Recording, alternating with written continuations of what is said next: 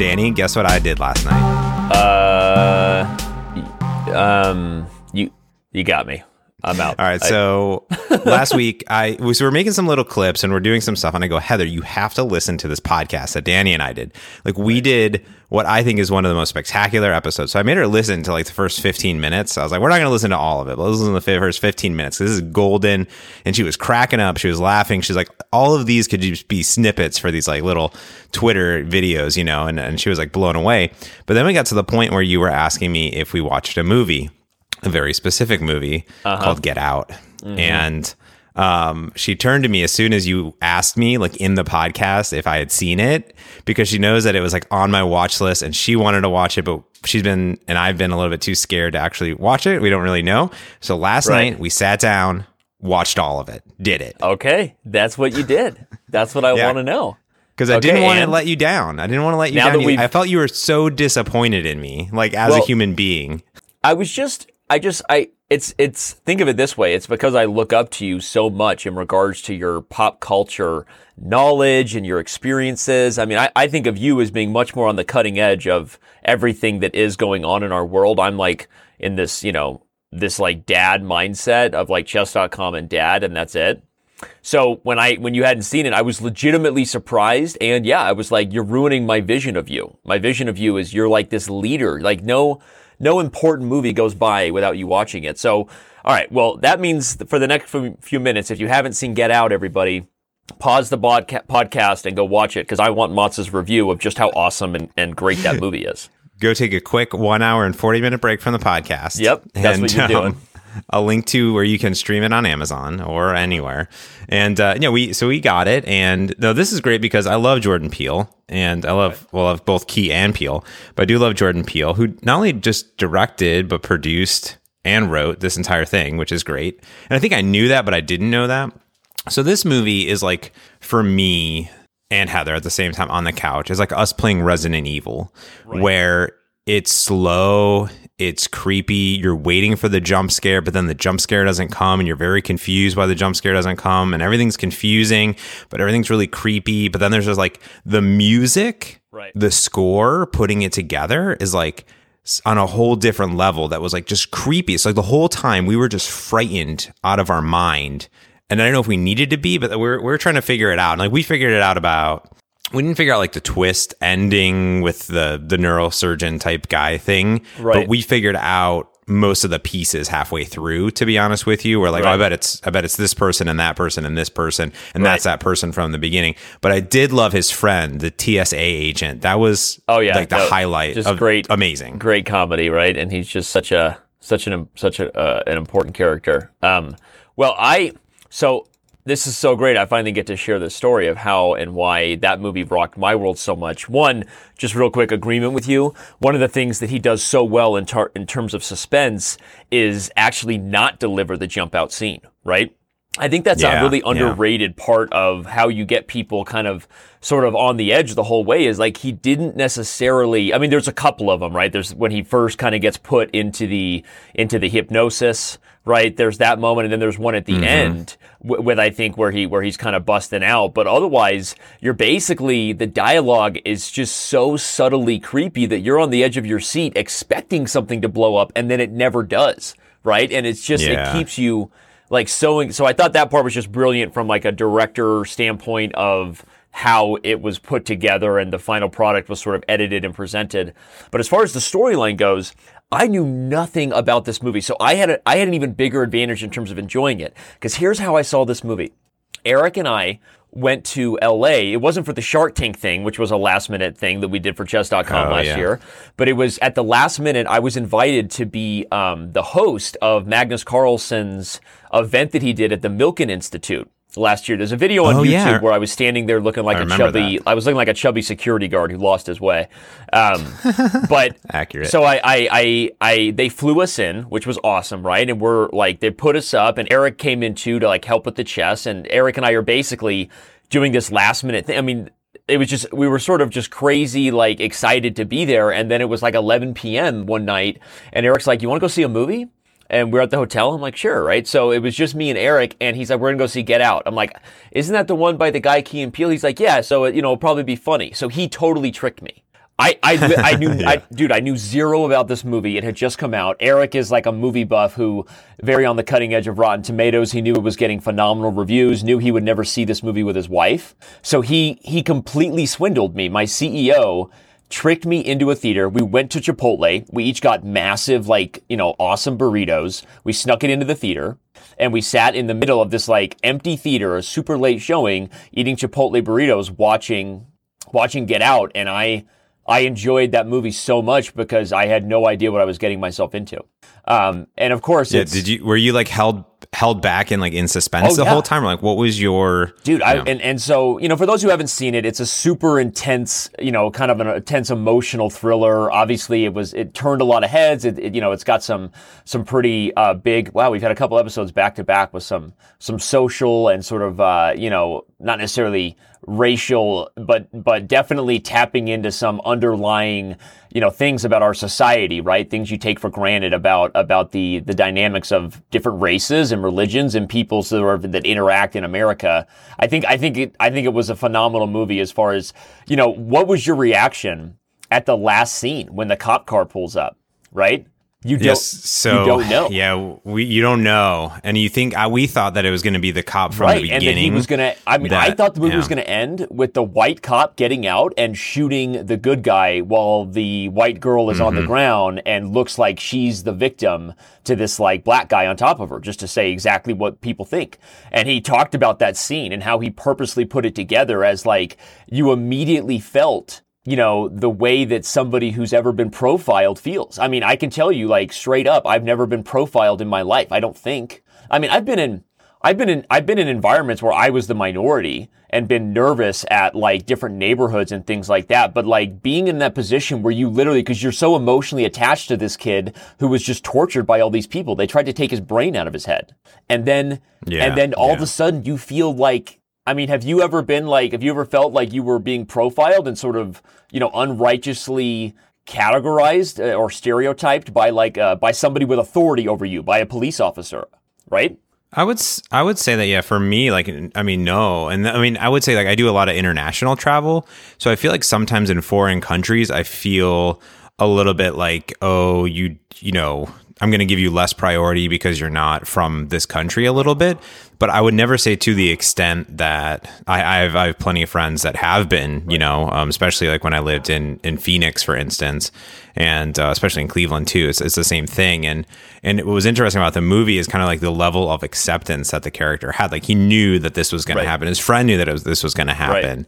And um, I, I mean, I think what's great about this movie is not only is it an amazing movie and touches on all those points, but hopefully it make, makes people realize like this is things that happen every single day, you know, in in all throughout the world, not only just in the US, but everywhere, right? So, you know, and you may not have, but you could see where this counter uh, thing did. And it was interesting in the very end there was one there was one character specifically that was like, I don't care what color you are, this or this. This is why I want you right which is which is because you couldn't you know couldn't see spoilers for this whole movie by the way so yeah we we told you to go stop the podcast right um, yeah. but uh, yeah so i mean it was really interesting i'm really glad that you now have pushed me to go see it and we're glad that we saw it but then we had to watch a bunch of uh, project runway afterwards just to soothe oh, our I minds know. out because there was no, no, way i was going to be able to sleep i came that. out of that movie you know so it's like 1.30 in the morning um, me and eric right I, I came out of that movie in LA like one, like, oh my God, that's one of the best movies I've ever seen. Like, like you, and mm-hmm. you SOB, you tricked me. You knew that I didn't know what we were getting into. He's like, I know. I'm like, dude, I had no idea. and I'm like, but that was a phenomenal movie. And, and like, man, we got to go do something to get out of my mind. I can't go to sleep right now. And he and, and Eric is like, you want to go get donuts? So we went and got donuts at like 2 a.m. And Eric, if those who don't know my boss, I'm a you know CrossFit health nut aficionado. Eric is like Eric makes me look like uh, a couch potato. Okay, I mean Eric is. Eric is so intense about about his health and and his uh, and his exercise, and he does CrossFit like six days a week. I only do it like four, three or four. But anyway, he uh, so, but so Eric's Eric's like one weakness is donuts. So we went and got donuts. Um, anyway, it was it was it was a great movie, and obviously, I think it I think it was like right on as far as making people think about some of the some of the underlying you know things that maybe you don't all you think you have compassion for, you think you have sympathy for, but maybe you don't fully understand, right? And I think uh, I think it was it was phenomenal. And uh, um, all right, well, I'm really glad you saw it. So, did you like it as much as I did? I mean, I, I literally thought I think I. I don't know if I thought it was the best movie ever created, like you quoted, but I did think it was very well done. Now that compared, though, have you seen Keanu by the Jordan? best. I love Keanu. The best. right? it's So not called good. Keanu, is it? Or it is? Yeah, it is. It's called Keanu. Yeah, Yeah. Yeah, Keanu. no, 'Cause, Keanu was also- I think it's on multiple levels. Yeah, multiple no, levels. Keanu, Keanu Keanuism. was great. Uh, those guys are just the best anyway. But it shows you how talented he is. Right? To deliver Keanu and then to deliver a a thriller with you know dialogue on the level of Tarantino, suspense. It was just it was just great. So, all right. Well, enough about my love affair for that movie. We can uh, we can move on to what else we've been watching. I've been watching the Olympics. What have you been watching? I've been I've been watching some Winter Games. I would say. The way you said that, I thought Hunger just- Games, no Winter Games. Yeah.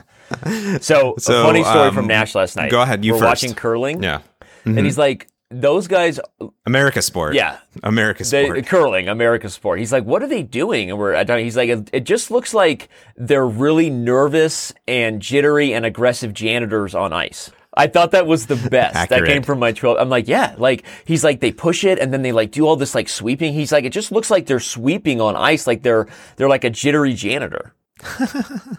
Anyway, I like That that. was I mean, my favorite that, so that far. is basically that's basically what they're doing, right? So if people don't know what curling is, you take these big Hawken pucks basically and you, you slide it down there. I don't know what the end goal is. Is the end goal kind of like shuffleboard style or what is it? Uh, it's yeah, it's you get points, and so a lot of the throws that I've learned are like super strategically accurate. Strategic, strat, you know, you get strategification, as Bush would say. Um, the uh, the the stratification of it is that you want to get points, but then you want to protect your other points, right? So it's like throwing it in ways Okay. that kind of prevents. Yeah, so it's like shuffleboard on ice, I guess. yeah. That's the best way to describe it, I guess. It's sh- shuffleboard on ice. I think so. I, I've been we've been we've been watching uh, the Winter Games, and by the Winter Games, I mean the Bachelor Winter Games. um, so we're big into the Bachelor here in the in the the H H and J household, Right. Uh, and so w- this is the first year they did the Winter game. So we watched the Bachelor. The Bachelor's going on. It's a pretty bad se- season because Arie's the Bachelor, and he's pretty terrible. He's this race car driver that's retired now. Now he lives in Scottsdale, and he's a realtor. What a lame head. And yeah, Hashtag yeah. not And- interested. but yeah, and he's apparently like in real life, he's amazing. Like everyone that's met him, like like we listen to a lot of podcasts, like um like um here to make friends and a bunch of other ones, and uh it's kind of this thing that's just out of control. So I got into it from The Bachelor when I watched JoJo season. And I kind of just kind of kept watching it, and when I met Heather. She was already into it and she had like, you know, hung out with it. But we don't take it seriously. That's the thing. It's one of those shows where it's just ridiculous and and you know, Heather agrees. It's just like it's out it's ridiculous. It's not, you know, whatever. But it's it's you can't stop watching it. That's the problem. It's like you're No, I've, I've heard similar I've gone to work. Mm-hmm. from like Luke, who's had, you know, he's like, I know how much you judge me for the fact that I'm obsessed with this, Yeah. but I can't stop watching it. I can't stop watching it. It's great. So this year, so they always do this thing called Bachelor in Paradise, which is in the summer where they take a bunch of, you know, 20 somethings, get them all drunk and put them on a beach. That's not good fun at all. That's stupid. That's even worse than The Bachelor. So these are the spin-offs. And this year, because they knew that they were going to lose all of the ratings to the Olympics, which you're stating. Right. You even you watch curling. Right. They came up with this idea of the the winter games and they would take bachelor and bachelorettes and people and contestants from all over the globe because this is a global show and fly them into Vermont apparently um, and and do these winter games and uh, they did four episodes 2 hours each and it's over it was like done in 2 weeks so it was like a really short spin-off and they literally made these people do like winter sports they did downhill ski- skiing one day they did um um, dance like dance on ice or whatever. I forget what that one's called. Uh, they did uh, they did a bunch of other things like that. So they they would do that, and then if you won. Uh, then you got like the date card, then you could pick someone to go on a date. Anyway, so that's what we've been watching, and we've been watching literally seven hours of Bachelor every single week. And that's our I lives. just, and now it's over. that that Thank doesn't goodness. sound incredibly unhealthy. I'm sorry. I mean, right? No? well, so what I'm doing here is I, I got home yesterday and I was like, all right, I know I know the bachelor's happening. I got home, you know, undid everything, put on my workout clothes, hit up the gym, Danny. I hit up the gym for an hour, and I'm like, all right, now I'm ready for the Bachelor because I've worked out. I feel I feel better about myself because I'm about to sit on the couch for two hours. But what we do is we do that thing with the DVR, right? Where you're like, all right, it starts at eight, hit pause and then we'll wait a half an hour and then skip through all the th- things. So it's like we're, we're we're not actually the thing about The Bachelor is that we're not actually watching it. Like we're actively working or doing other things while it's on. So it's like a productive TV show if that's a thing. You know what? That makes sense. It's like when Sean was watching a show. Well, that's how. That's honestly. That's how I initially got into The Mentalist. Was it, I thought The Mentalist years uh. ago was basically just like a romantic comedy version of CSI. Um, which I don't know if that's the most inappropriate description of it, but but I realized I, that's what I thought, and then I realized how wrong I was, and I fell in love with Patrick Jane and the search for Red John and this uh-huh. serial killer, and then I slowly had to put away the computer and force her to binge watch the first couple seasons with me. This was back when we only had two kids, okay, so we could still get away with a binge watch from time to time. Um, the um, I don't I don't do that anymore. The, I mean, we're struggling to binge watch Stranger Things right now, and I want to. Like, we have to keep pushing ourselves to keep stay to stay into this and not lose our focus. You know. Um, yeah. But uh, well, so I'm glad you're doing the batch. Are you part of the fantasy game Bachelor stuff? I mean, because I don't really have any other questions about Bachelor. You already you've said everything that needs to be said. You know it's a guilty pleasure. You, yeah. you make it a productive watch. Yeah. You you know. Yes. It's great, it's great, all that stuff. I mean, I've been watching the Olympics with the kids. I gave you Nash's zinger about curling. We we enjoy we enjoy the. Uh, I think you know what I realized about the Olympics. The thing that, that I I really enjoy all the ones that I can easily tell and decide who the winner was. So basically, like uh, like races yes. and speeds, even. I would say even the half pipe, like the one that um, our boy, you know, the the American kid, uh, Shaun White, like Oh yeah, I heard he, he crushed, crushed it, right? And and just like ridiculous. and that one, even though that's a judging one, I can very easily tell that he crushed it. And it's very easy to tell when they screw up because like they don't land it immediately when they come down, and or they you know they um or they hit the side of it which is really dangerous but but there's so there's some others where like figure skating or there's some where I just like can't tell why some people get better scores than others and that really turns me off. So so the speed racing, like speed ice skating, right? The races I really love. Like the ones that are very obvious that someone, you know, flipped the script and did some badass stuff and somebody else like kind of didn't deliver. But otherwise, I just don't dig watching things that I don't understand who won. That's probably how people feel about chess, honestly. I, you know, I, at least yeah. chess has a it, goal. It's, it's though, like watching, right? And I think we do a really good job, like in yeah. the Pro Chess League, like trying to show what the computers think and describing it because it's real time. With this, you're watching someone do stuff and they give opinions on it, and then the scores come out, and everyone's like mystified by why somebody got points taken away. I just, you know, I don't know. Yeah, I think it's almost like uh, it's almost very similar to I was watching just some some soccer uh, earlier earlier this year, last year, and I remember soccer is like one of those games where it has very few rules. Like there are rules, but it's very easy to kind of understand. Like this person is going to try to kick this ball into that goal, and they're going to try right. to stop them. Now there are some offside rules and shenanigans. Right, and, and obviously, and no I'm not saying that the rules are people that know games better. Like if I'm watching chess, I see more than other people do, right? Or if I'm watching even basketball, yeah. which is a sport I know well, like okay, like even the the biggest layman of basketball can show up and clearly see when they dunk it, like okay, that was awesome, right?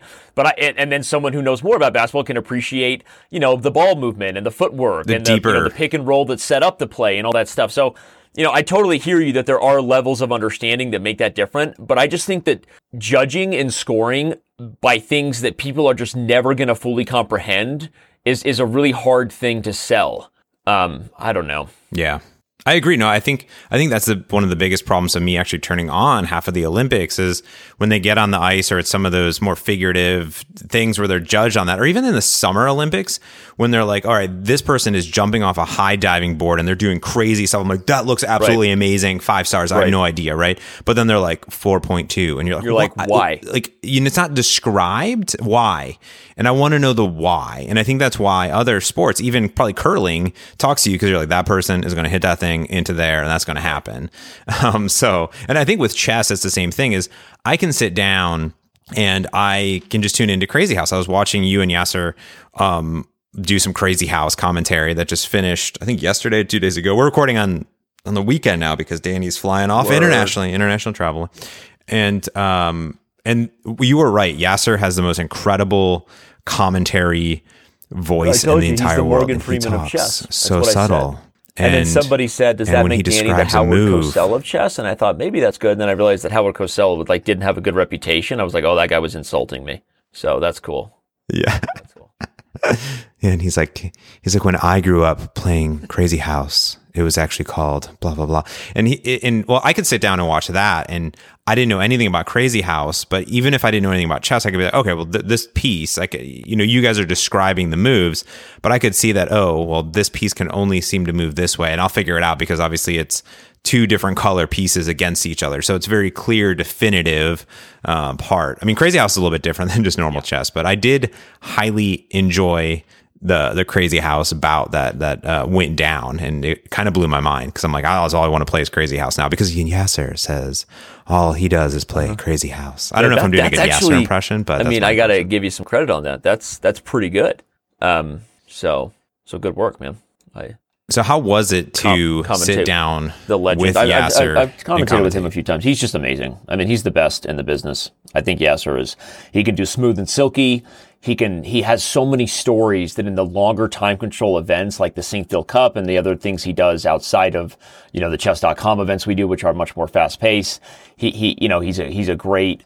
Uh, guy there. I mean, I, I think my obviously it's hard to compare styles. I feel like when I sit down, I generally take a commentary approach that is less about describing what's happening or any sort of like storytelling and trying to be like, how can I squeeze an educational nugget out of this like every moment for somebody who might care about learning something, right? So I kind of take like a in your face, here's this, here's what's going on, isn't this? And and I think that Yasser is just he's just on the ball the whole time and, and can pick up his tempo whenever he needs to. And like I said, he's like his voice pops into my head at night in dreams and and when I'm lonely. And, you know, that's Yasser's voice. So I mean, Yeah. very good. Yasser's voice. It's like exactly, exactly, Danny. Yeah, you're right on track. You're right on track. Yeah, let's play. Let's see what John Lee Crazy House. Yeah, exactly, exactly, Dan. Yeah, what, listen to how he says exactly. That's my exactly, exactly. Exactly. Anyway, no, he's he's he's awesome. oh Um, my goodness. all right, well, uh, How else are you ready for your yeah, trip? we're getting What's ready going for Costa on? Rica. I have no idea. Um, flying out, making It's it happen, happening. Kevin. Um, I um, I'm a little little nervous. I'll be out of the country with my wife. All my kids will be home. I mean, I I travel alone. I travel a lot. I used to travel more, but whenever I've traveled, it's like Shauna's always home with the kids. You just have like no thought about anything being bad. Sometimes you just worry when you know when we're both gone. Not sometimes. It's the first time we've ever really done that, and it's it's nerve wracking. Um, so is uh is is Mama taking care of him or what, what's uh, yeah, happening? Mama's going to be there along with Tessa. T Money was um, completely on board to do it solo, but she's currently struggling with with another aspect of her life, which I can tell you off the air. Um, so uh, so it's it's going to be so it was kind of poor timing in that because Tessa committed back in like November when we pulled the trigger on this thing, right? Um, but uh, but Kathy's stepping up like Mama Bears do and um, should be all good. So the interesting thing will be, I struggle with work like meeting retreats, even though it's not really like it's not just like the hangout time, but doing a lot of meetings when the rest of the company doesn't stop running and doesn't slow down. Like I can cancel all the shows, and if I if there's a pro chess league thing, I can get somebody to sub in for me. Which luckily there actually isn't any shows next week while we're gone because I'm doing a show right after this podcast. But um, that how do you deal with that, right? When you're traveling a lot? I mean, I feel like it really, because I don't want to come back home and be so overwhelmed by the things I couldn't get to in the meetings that then like family has to suffer. So I'm constantly in this like internal struggle of, of judging where I'm putting my energy and time. And this is just something I do as a human being that I probably isn't productive at all because what's the point in judging it? Uh, you know, but hey, I'm not going to Buddhist myself right now. I'm going to let Mott's Buddhist me. What do you think? What's your Buddhist advice? So I guess you know when I travel a lot for work, it's it is a big struggle. There's there's life and work aspects to it. So work is easy to me because when I did a I did a two week trip last year to South America and we recorded I think when I was in South America as well. That was um that was one thing where I said well, it's hard because you're kind of like you have these work things that you have to do. Like you, they're on your calendar, they're in your email box, and you have to do them.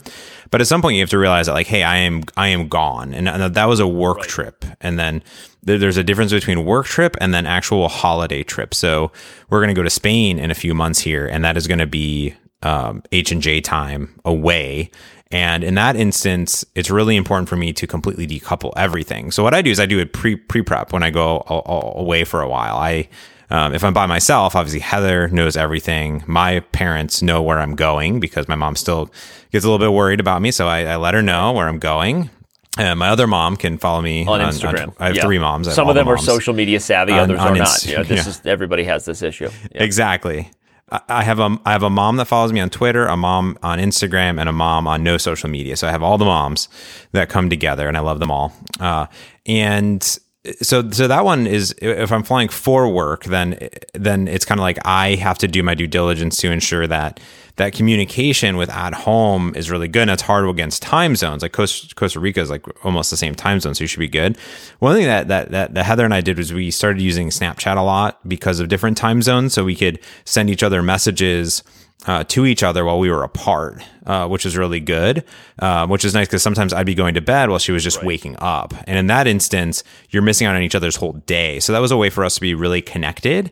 Um, and then if I'm gone for a week or two, we set up a, a, a Skype call or I'm or or um, FaceTime call, whichever device I have at hand, and we ensure that we get like an hour in, kind of like a mini date, and that's really important because I don't know, just that FaceTime because like Snapchat is cool, but at the same time, like you're not having that that one on one connection with the person, uh, which is nice. And then I think to try to decouple the work life is important too while you're away. So like when Heather and I go to uh, Spain, like I'm gonna attempt to not bring a laptop. It'll be hard, but I'm I'm literally just on my calendar public visible to everyone like i am gone and i do the one time if if it's real i use that outlook right. auto response I, I, don't i don't like auto responses i hate, I hate auto responses i'm not a big fan. Them.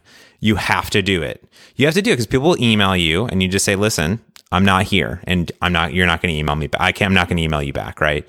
And if it's an emergency then you need to contact this person who will then contact me because th- right. that's it right? And i think you have to you have to set boundaries. I think that's the hardest part for a lot of people in this day and age where we're so right. connected, you're we're so focused on work. Be available. But, like nobody exactly. nobody gives but you. But if you're pass. on, I I mean I've literally mm-hmm. had people freak out because they didn't hear back from me like within a couple hours because of an email. You know, that seems a little extreme. Mm-hmm. Like that was a them problem. But yeah, yeah. Yeah, it, and I think it it is a them problem if that's a them problem. Nothing. I, one thing my boss told me, Joseph, he's like he's like you know James, he's like, you're going on, you're emailing people back like as soon as they email you. And he's like, nothing is literally that important. And if you set the principle that you're emailing someone back within minutes, within, then you have time. Like you just have time and their, your time becomes their time because now they, it's not like they're doing it intentionally, but how the human brain works is they, you kind of hint on like, oh, this person has time for me. I'm just, I'm just going to take it. Right. And it's not bad. It's just how our brains kind of meld together and work. But you have to set that boundary again, which is like, I am not gonna. One one uh, coworker of mine, he has his inbox, and my inbox now is set up to inbox is only internal employees that um, to me on the to line. I have a CCE inbox, and then I have a external inbox. So anyone that emails me outside of the company, this is my work email. And that setup has allowed me to say anything in the inbox is probably pretty important because it's to me. And if you don't know how to use to and CC and BCC correctly, go Google how to right. use email correctly because Microsoft, we really follow that. It's if so they, important. They don't know how to do that. They, are probably yeah. lost right now. And therefore, we should guide them back to the library. So just stop listening to the podcast and go back to the library. Yeah, exactly. So so that allows me to really make that distinction point and and if it's in the external or if it's in the CC, in the CC, guess what? If you put me on a CC line, that literally tells me that this email is only informational and I have nothing to do. You know, so because in the past I would not do that and everything would just come into and my inbox make it your and I had no rules set up. Apply to everything. You know, this is honestly at first exactly. when you were talking about the work balance life, I mean, I I wasn't sure I was paying as close attention. You were probably talking about your feelings, so I kind of blacked out. But after you got no, I'm kidding. At the, I, really feel like that was really helpful advice because it's not something I do. I don't set up proper boundaries and I don't allow myself to have auto responses. And I have gotten a lot better at not responding to emails that I don't need to because you end up getting to the point where you have to, right? You like if you're not if you're not not responding, then you're not managing your time. And uh, and that's also Yeah. yeah. I actually had a conversation just this morning regarding a um, email with a teammate, uh, several teammates from somebody who emailed us a question, and he responded and jumped in and said the things that I normally do, right? Kind of like some, you know, understood what to say, and then he like hit me up on Slack. He's like, "Hey, I'm sorry, I didn't wait for you on that. Like, I really feel like I shouldn't. Have, I regret it as soon as I hit send, and like I shouldn't have, you know, step. I know that's you know you're the boss of that. I was like, dude, are you kidding me?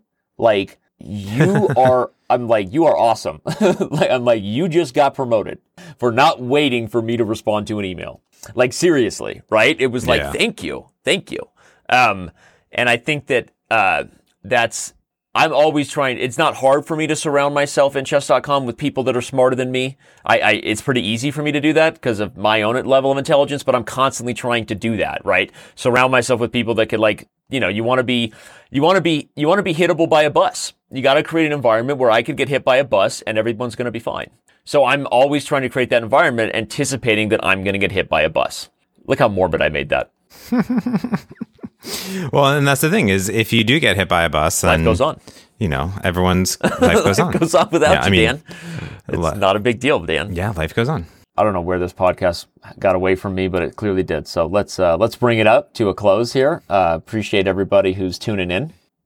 Leave us uh, leave us some some friendly feedback. Uh, obviously, we uh, we want to know what you think. All right, Mott, say something so I stop talking. Hurry, say something. I Uh, yes, go go watch uh, Danny's commentary to the um, Crazy House. I'll put the Pro Chess League in the show notes. It's, it's it's good fun to watch, even in the background, just to listen to Yasser. Not Danny. You're not really listening it for Danny. That's but be what I careful realized. Yasser's voice might put you to sleep in a good way because he's just he's That's- like a chess whisperer. He is like whisperer. Yes. And while you go do that, you can, of course, send us an email like Danny told you to do. Give us your feedback on the show. Go to blunders.fm. There's a contact button. And guess what? That emails us and it contacts us because that's what the button does. Uh, you can also follow me on Twitter at James Montemagno, Danny at Daniel Rensch on Twitter. And with that, we'd appreciate if you leave a review. That'd be fantastical. We read them live on the air. Um, and that's it, Danny. Um, have an amazing trip. Safe travels. Um, I will talk to you in about a week and a half. All right. Ловите!